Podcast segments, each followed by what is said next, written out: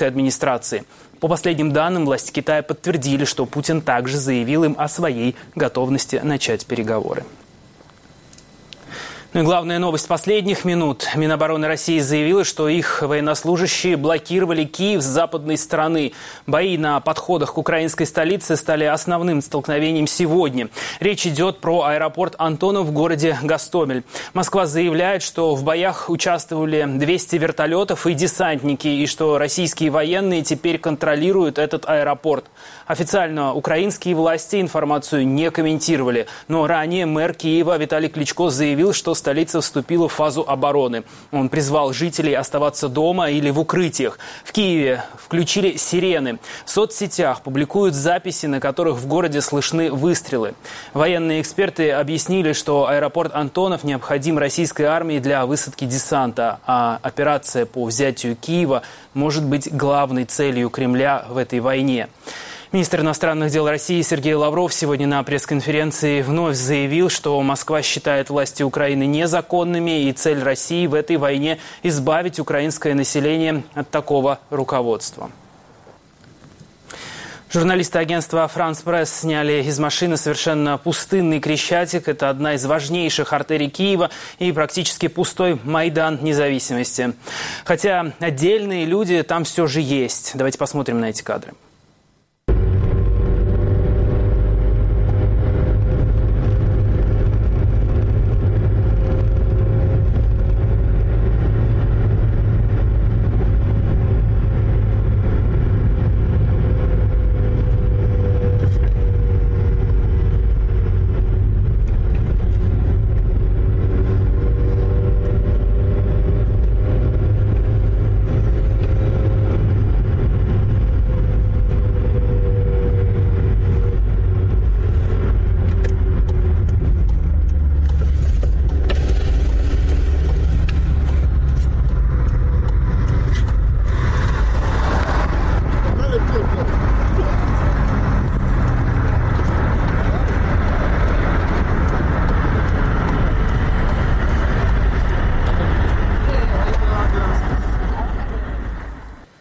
Сейчас на прямую связь из Киева выходит журналист Роман Сухан. Рома, привет. Расскажи, где ты находишься, что сейчас происходит в Киеве. Игорь, здравствуй. Я вот сейчас нахожусь э, возле своего личного дома, где я проживаю, это в спальном районе Киева. А, в принципе, сегодня только вернулся. На самом деле был сегодня в разных районах Киева. Вот пытался как-то так мельком э, отследить ситуацию, что происходило. И вот э, хотел буквально с того, что в Киеве все спокойно, но вот буквально минуту до этого слышал огромные взрывы. То есть э, звук э, ну, каких-то снарядов, неизвестно с какой стороны, далеко, но достаточно громко было слышно. А в целом, если оценить ситуацию сегодняшний день, то было очень так тревожно с утра. Было очень много слышно взрывов, э, далеких взрывов с разных сторон Киева. Но потом где-то вот часов с 12 можно было описать ситуацию как э, тихо и спокойной, потому что, в принципе, взрывов не было. То есть на протяжении дня сегодня было э, спокойно, и вот сейчас э, Взрывы прекратились, в принципе, можно сказать, что тоже э, стало спокойно. А, был в центре города, видел много военной техники, это, и, это украинское вооружение, это украинские военные, а, и тяжелая техника, во все э, полностью вооружены были военные, а, готовятся, возможно, к каким-то наступлениям, к каким-то провокациям.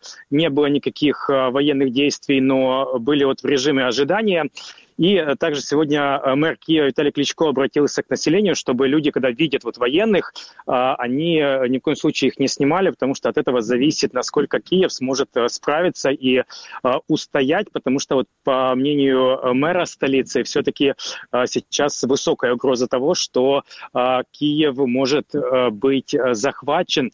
Ну и этому еще способствует то, что а, ситуация в Гастомеле. Это аэропорт, который находится около 10 километров от Киева, аэропорт э, предприятия завода Антонова, который выпускает самолеты. И вот там э, информация, которая у меня сейчас последняя, что вот нач... как, как будто он уже э, захвачен э, русскими, и этот аэропорт может принимать большие самолеты. И в этом опасность для э, Киева и для горожан. Ну, напомню, ситуация сейчас спокойная. Утром было очень тревожно. Э, когда услышал я взрывы, выбежал на улицу, очень много людей с моего дома сразу же направились в укрытие. У нас здесь есть такие, вот там видно, видно за мной, наверное, белая дверь. Это а, подвальное помещение, и вот в случае взрывов а, туда спускаются люди и а, там дежурят, пережидают а, вот эти взрывы. А, что касается самого города, жизнь, в принципе, а, идет своим чередом. А, много магазинов, много чего закрыто, много предприятий, наверное, не работают, но если нужно там купить продукты, то продуктовые магазины работают. А, они работают в ограниченном режиме, то есть пускают по несколько человек вовнутрь. Соответственно, на улице возле этих магазинов э, формируются огромные очереди, а, но тем не менее внутри все спокойно, без ажиотажа. Возможность есть выбрать э, любой товар, можно расплатиться карточкой, можно расплатиться э, телефоном разными платежными системами. Все работает. Аналогично сегодня видел аптеки, которые тоже работают. Их немножко меньше, чем магазинов, но они работают. А, что еще хотел сказать? Был сегодня на проспекте Победы, это главная артерия столицы. Это улица, которая еще вчера была полностью забита автомобилями, были большие пробки с самого утра, потому что киевляне – это улица, по которой можно выехать из столицы и въехать. И вчера многие пытались э, все-таки выехать в более безопасные города. Сегодня там уже практически нет автомобилей, но все еще много людей, которые стоят на обочине и пытаются кого-то остановить, пытаются попуткой выехать из города. Знаем, что э, сейчас в Киеве де- действует специальный режим. Э, в город не не пускают э, людей, только если вы сможете это обосновать, например, там службой, работой или какими-то другими документами, э, выехать с Киева могут все э, желающие. А вот вкратце такая ситуация. Ром, ну власти Киева уже заявили, что вводят э, вроде как технику в город, а я понимаю, что мэр Киева призвал э, людей не публиковать эти кадры в социальных сетях, но тем не менее она заметна, ее видно.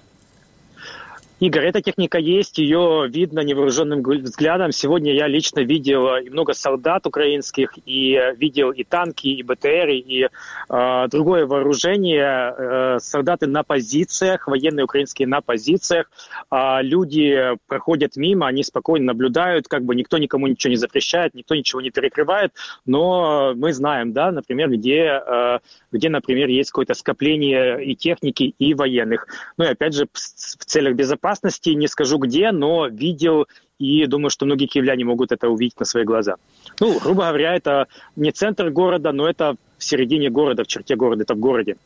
Рома, в Киеве знают, что э, российские войска заблокировали западную сторону города. Во всяком случае, как об этом сообщает российская Минобороны. Э, какая реакция? Игорь, для меня это новость. Я, возможно, там не сильно следил за лентой новостей, но я этого не знал. А, а, не знаю, какая реакция, но если мы говорим о западной части, то это а, именно направление для выезда киевлян. Это если люди хотят выехать на Львов, на Житомирскую, Житомирское направление, вот это западная Украина в том числе, то, соответственно, это как бы может помешать их планам не знаю, не скажу, как бы информацию, вот, что там как бы нельзя выехать, не видел. Э, автомобили в ту сторону, э, пусть и мало, проспекту Победы двигаются. Ром, а ранее были кадры в социальных сетях, э, где на Оболоне, собственно, выдают людям э, оружие. А, ну, ощущение такое, что выдают действительно всем подряд, кто готов защищать украинскую столицу. А, что ты можешь рассказать об этом? Это отряды территориальной обороны или все-таки это действительно все желающие могут взять оружие? Ну, я не думаю, что дают всем желающим, э, как бы даже уверен, что э, наверняка нет, но вот там, где я сегодня видел э, военных с опознавательными знаками в украинской форме, а также видел, соответственно, и бойцов теробороны. Это люди, которые без формы, это люди, которые, есть на них опознавательные знаки, специальные ленточки, вот, но это люди в цивильной одежде, и да, они с оружием. И, естественно, с ними, вот я видел такие группы людей, даже несколько, и вот с этими людьми есть кто-то из офицеров украинской армии, то есть они не просто так получили оружие и будут делать, что хотят, а они вот их постоянно инструктируют, рассказывают, как бы у них есть главный, который наверняка вот с военным опытом и в случае чего будет им подсказывать, что делать. Но то, что я вот как бы слышал, проходя мимо разговора, вот как была команда, что ребята там ни в коем случае не стреляйте, не стреляйте там без команды, не стреляйте куда попало, как бы обязательно как бы, максимально контролируйте себя, как бы, ну, то есть, э, если вдруг вы понадобитесь, то мы вам расскажем, как это сделать. Спасибо большое. Роман Сухан на прямой связи из Киева, журналист, э, который до сих пор остается в украинской столице, несмотря на ту опасность, которая в ближайшие минуты, собственно, угрожает э, столице. Спасибо большое, Ром. Спасибо. О том, что происходит на левом берегу Киева, в Дарницком районе. Э, это юго-восток города. Радио «Свобода» рассказал местный житель. Давайте послушаем. Всем привет, меня зовут Артем, я живу в Киеве, в Дарницком районе.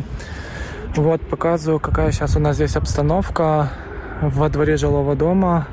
В каждом подъезде есть укрытие. На самом деле на улице наблюдается тревожная тишина, людей очень мало. Э, вот даже женщины вышли с убежища и просто стоят, ждут, дышат воздухом, потому что невозможно находиться постоянно в укрытии. Тяжеловато, и все это давит. Сегодня даже на детской площадке дети играли, а, родители их выводили. А, после того, как а, сирена замолчала, через 5-10 минут люди выходят во двор и гуляют с детьми. Люди стоят около входа в убежище. Вот в каждом подъезде есть убежище. Когда срабатывает сирена, люди забегают туда, но в принципе через буквально 5-10 минут все выходят и вот только что были слышны взрывы. Я сомневаюсь, что на видео они будут слышны. Вот, дети играют, потому что ну, невозможно сидеть постоянно в подвале. Вот такая вот ситуация. И новость от сухопутных войск Украины. На официальной странице Министерства обороны Украины сообщается, сегодня потери российской армии составили больше одной тысячи человек. Я процитирую. Такого количества потерь военнослужащих за такое время боевых действий у России не было за все время ее существования ни в одном вооруженном конфликте, который она начинала.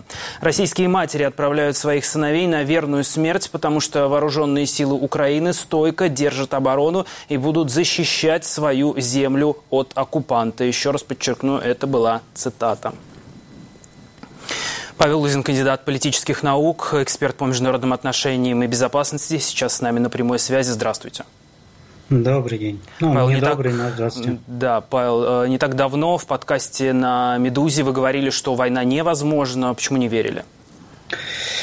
Э, это моя была, я как исследователь, да, несу полную ответственность за это. Это была моя ошибка, недоучет э, внутриполитической ситуации в России, потому что с внешнеполитической точки зрения действия абсолютно иррациональные. И, в общем-то, это внешнеполитическая катастрофа. Ну, простите меня за выражение, мы спустили в унитаз всю российскую внешнюю политику и, ну, экономику вместе с ней заодно. А почему так произошло? Э, на самом деле, вот сейчас уже задним числом мы все это наблюдали в последние э, там, пару-тройку лет, но в, единую картину это не складывалось. Э, суть в том, что вот внешнеполитической рациональности нет никакой, но мы помним в 2020 году в России, да, там меняли конституцию, там, поправки и так далее. Э, это должно было перезапустить систему и политическую, и экономическую, э, но не перезапустило. Да, то есть Конституция, несмотря на то, что она там уже почти два года есть, не все законы под нее еще вообще даже приняты. То есть 20 драйва система не получила. А износ вот от, от, от конфликта, который да, с 2014 года, в общем-то, мы находимся ну, фактически в состоянии войны с Украиной и в конфронтации с Западом, износ системы э, нарастал. И очень сильно влияли санкции. И э, в прошлом году, вот с начала прошлого года буквально, с 21-го, э, стали появляться признаки, и мы даже писали об этом, э, что внутри власти идет какая-то острая идеологическая дискуссия. И э, о том, что делать дальше вообще, да? И в прошлом году уже впервые начали э, такие алармистские высказывания звучать там от руководителей э, там госкорпораций некоторых, что санкции э, очень больно нас э, давят, душат. И что, в общем-то, эти, же руководители там лет пять назад говорили, что мы совсем справимся, не надо э, переживать. И в, в этом всем контексте э, вот дискуссия да, внутри власти, что, что делать. Происходит еще параллельная разбалансировка. И это тоже мы писали, там, по крайней мере, по ВПК это видно было, по военным расходам, по космонавтике, да, на что американцы сделали упор в санкциях своих вчера. ВПК и космонавтика, да, деиндустриализация России в перспективе долгосрочной. Павел, мы про санкции и... еще поговорим. Я просто хотел да. вас, как все-таки военного эксперта, спросить, вот то, что мы сейчас наблюдаем э, в Украине и непосредственно уже э, на подступах подступах к Киеву. Как вы можете это объяснить, описать с военной точки зрения? Э, я, э, я все-таки политолог, да, то есть я занимаюсь э, военно-политическим анализом. С военной mm-hmm. точки зрения, э, то есть, опять же, рациональность вот в, в цели войны официально заявленной, да, вот это там денацификация какая-то, ну, это, это безумие. И э, очень хочется объяснить это там личным психопатией Владимира Путина.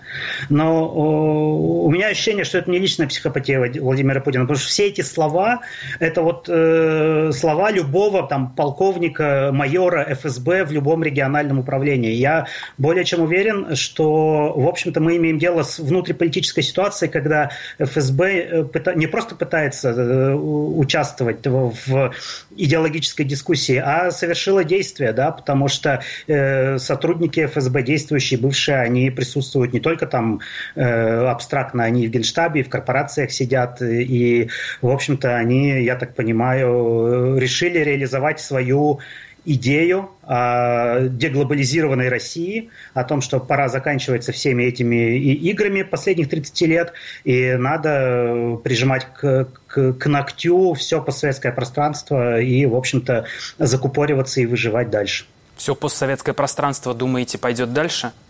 Э, ну, имеется в виду в разных степенях, да, то есть э, одно дело там Евразийский экономический союз, э, другое дело там, не знаю, Беларусь и вот сейчас Украина, да, потому что мы же понимаем, что речь идет не о том, что вот эти вот люди собираются там свергнуть какого-то нехорошего Зеленского а, и после этого уйти домой во свояси. Нет. Это речь о том, чтобы подчинить Украину России и чтобы ре- реинтегрироваться вместе в единое славянское, не знаю, государство, империю. Как думаете, какие дальше будут военно-политические э, действия? Во всяком случае, э, Зеленский уже неоднократно обращался к Путину с требованием сесть за стол переговоров. Сегодня в Кремле наконец-то хоть что-то ответили. Э, предлагают для этого вообще Минск как переговорную площадку. Обозначили какой-то круг людей, которые могут быть э, со стороны Кремля. Вот ваш анализ, что говорит, э, что может быть дальше? Но если информация вооруженных сил Украины о сопротивлении, об организованном сопротивлении, о потерях э, вооруженных сил России верна, или хотя бы приблизительно верна, то, я думаю, Кремль э, и на фоне еще вчерашних тоже санкций э, заинтересован в том, чтобы все-таки начинать как-то отползать. Но хотя у меня надежда небольшая, потому что, походу, они ну, закусили у дела, и, в общем-то, они... Тут, тут вопрос уже о внутриполитическом выживании, не одного там человека Путина. Тут вопрос о выживании вот той части российского правящего класса, которую составляют там сотрудники ФСБ там, да, в количестве там, десятков, э, может, там полутора сотен тысяч человек. Сейчас, наверное, многие задаются вопросом, обычные граждане, почему такие санкции? Почему США, Европа ввели такие беззубые санкции? Я бы не сказал, что это санкции беззубые. Но когда они еще э, будут действовать? Вы же понимаете, что если это вводится, ну, как вы сказали, на ОПК, это не действие сегодняшнего дня, это не остановит войну сегодня. Это сегодня не остановит войну, но э, это должно удушивать Россию на горизонте там 5-10 лет. Да, Потому но что люди то, что гибнут вы... сейчас, вот о чем мы говорим. Почему сейчас Лю... ничего не делают? Ну, сейчас должны делать э, украинские военные силы самообороны. Я так понимаю, э, вот расчет э, американцев, британцев на это. В конце концов, американские инструктора все эти 8 лет работали в Украине. Британские специалисты работали в Украине. Они готовили украинскую армию. Украинская армия имеет опыт боевых действий. С российской армией она умеет воевать ну, по крайней мере, мы видим, что она умеет это делать, и будем надеяться, что она будет продолжать это делать, да, что украинское государство продолжит существовать примерно в границах, которых оно должно существовать, в которых оно нарисовано на карте. И поэтому э, Запад, ну вот он так э, действуют. Санкции не беззубые, санкции тяжелые будут. Это курс на деиндустриализацию России, фактически курс на деиндустриализацию. Ну, 10 лет перспектива еще непонятно. Ну, понимаете, вот бы... смотрите, вот есть военная система ГЛОНАСС, да, э, глобальная навигационная система, вот по которой вот эти все э, ребята, если они, конечно, навигатор GPS не, не прикрутили себе на кабину, а они по ней летают, да, и бомбят, э, и там ракеты наводят по этой системе. Но вот эта система, допустим, вот на сегодняшний день у нее должно быть там 9 спутников нового поколения, там пока только 2. И эта система продолжает деградировать, да, то есть к середине 20-х годов от нее может не так много чего остаться. То есть э, и американцы с Западом вместе консолидированно бьют вот в эту точку. Да? Они бьют по ВПК, они бьют по космонавтике, ну, по всей этой ракетно-космической отрасли, да, и, в общем-то, ведь э, э, ракетно-космическая отрасль выпускает Искандеры. Вот то, что сейчас прилетает там, в Украину, прилетало особенно утром, да, там 24 февраля. Э, соответственно, надо эту отрасль придушить. В конечном счете она должна загнуться. Я, я, эту мысль я прекрасно понимаю, потому что я э, прекрасно знаю, о чем последние там 2-3 года э, спрашивали э, коллеги зарубежные, американские, о чем мы там на всяких семинарах э, говорили все, все, все это время. Павел, спасибо вам большое, что были гостем нашего эфира. Павел Лузин, кандидат политических наук, эксперт по международным отношениям и безопасности. Всего доброго.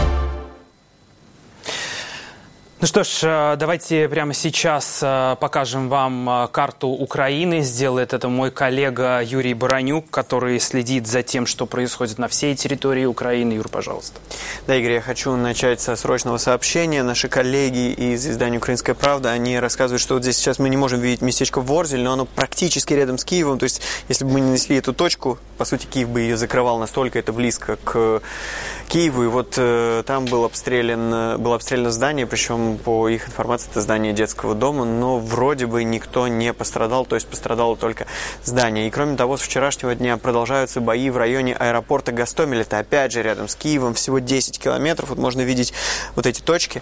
И есть две версии. Первая версия Министерства обороны, они отчитываются о том, что они овладели этим аэропортом, докладывают о том, что в операции приняли участие порядка 200 вертолетов, и опять же российская сторона сообщает о том, что убиты 200 защитников аэропорта Гастомель. А по данным советника главы Офиса президента Алексея Арестовича, там были уничтожены несколько российских вертолетов и одна колонна боевой техники. Кроме того, Арестович добавил, что на этом направлении были использованы джавелины. Это такой переносной противотанковый ракетный комплекс американского производства. У них много рассказывали э, представители украинских властей. Вот, собственно, до войны э, армию Украины активно снабжали этими противотанковыми комплексами. И еще одна из главных новостей этого дня – это, конечно, ситуация внутри украинской столицы Киева. Вот он расположен на э, берегу Днепра. И, соответственно, там, по сообщениям российской стороны, город блокирован с запада. Утром украинские власти сообщали, что в Киев действительно вошли диверсионные группы. Конкретно речь шла о районе Оболонь.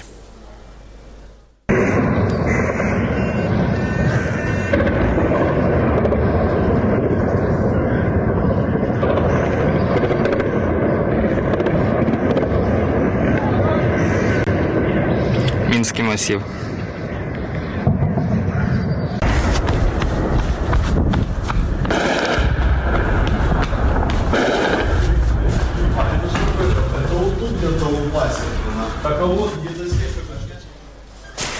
Буквально прямо перед этим включением разговаривал с одним из жителей Киева, и вот он рассказывал, что в какой-то момент, вот до сих пор, было даже настолько тихо, что конкретно в его районе э, люди даже рискнули выйти на улицу, пройтись и смотреться, но после этого опять услышали отдаленные звуки каких-то разрывов. Позже на странице сухопутных войск в Вооруженных сил Украины было опубликовано видео с подтверждением ликвидации диверсионной группы. В целом, говорить об обстановке, если говорить об обстановке в стране, власти сообщают о серьезных инфраструктурных потерях и разрушении, по их данным, есть не только среди военных зданий, но и среди гражданских. Российские оккупанты, говорят... Российские оккупанты говорят о том, что они не стреляют по гражданским объектам, а стреляют только по военным объектам. Так вот, на этот момент мы можем уже говорить о том, что уничтожено 6 постов и обстреляно 32 гражданских объекта войсками Российской Федерации. Также среди новостей, которые нам нужно сообщить сейчас, это то, что два неизвестных корабля подошли к острову Змеиный, обстреляли пирс, дали неопределенное время на то, чтобы сдались наши пограничники, и после этого отошли от острова Змеиный. То есть по состоянию на сейчас остров Змеиный наш. Після цього відійшли від острова Зміїний. Тобто станом на зараз острів Зміїний наш. Остров Змеиный, о котором мы, собственно, только что э, вам рассказывали, он находится в Черном море, практически на юго-западе страны, рядом Румыния. И это такой очень важный стратегический э, пункт. Накануне там был большой бой, 13 украинских пограничников отказались покинуть остров по требованию моряков военно-морского флота России. Сегодня там, э, сегодня появились вот такие кадры оттуда. Москва. 200 метров, ракетный катер «Россия».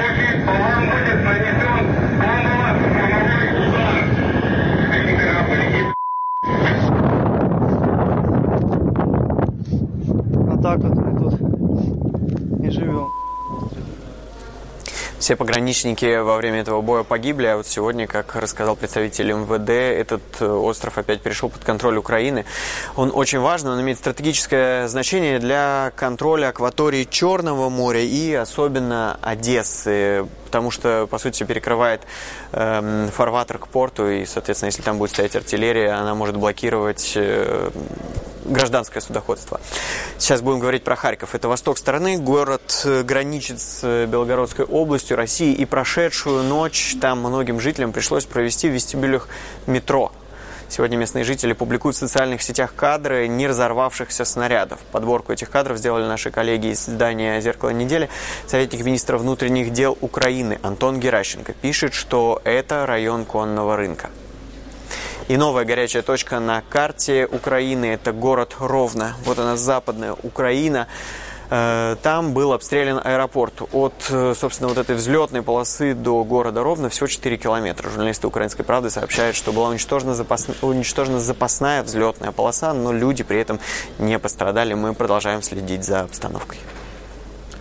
Спасибо большое. На прямой связи был Юрий Бронюк, который рассказал о том, что сейчас происходит на территории Украины.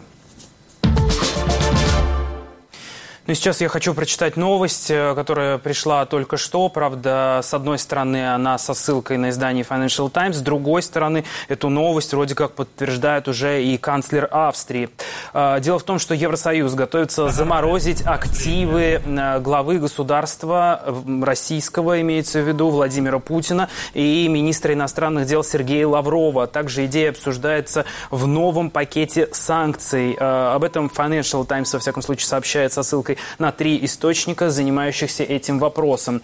Министр иностранных дел Евросоюза планирует утвердить пакет санкций после обеда. Пакет также будет включать э, советы ограничений против российских банков и российской промышленности. Вот об этом сообщают сейчас источники. Ну а тем временем в телеграм-канале «Украина новости» было опубликовано видео, на котором, как утверждает автор, можно увидеть российские войска на подступе к украинскому городу Херсон. Давайте посмотрим.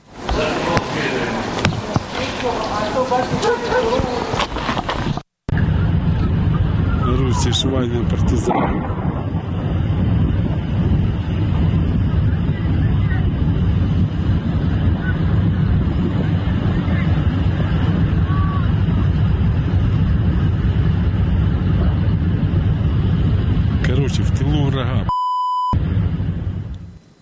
Сегодня утром после четырех часов российская армия ракетными ударами накрыла жилые кварталы Киева. Есть раненые. Об этом в своем срочном обращении рассказал мэр украинской столицы Виталий Кличко. Давайте послушаем. Друзья, дорогие кияны, украинцы. Друзья, дорогие киевляне, украинцы. Информирую вас о ситуации в нашем городе и о действиях городской власти в условиях российской агрессии и военного положения в столице. Ситуация, к сожалению, сложная и напряженная. Сегодня российские войска, российская армия атаковали наш город после 4 утра и серию ракетных ударов произвели по жилым кварталам нашего города. В результате попадания обломков ракеты сильно пострадал жилой дом на улице Кошица 7А. Ранен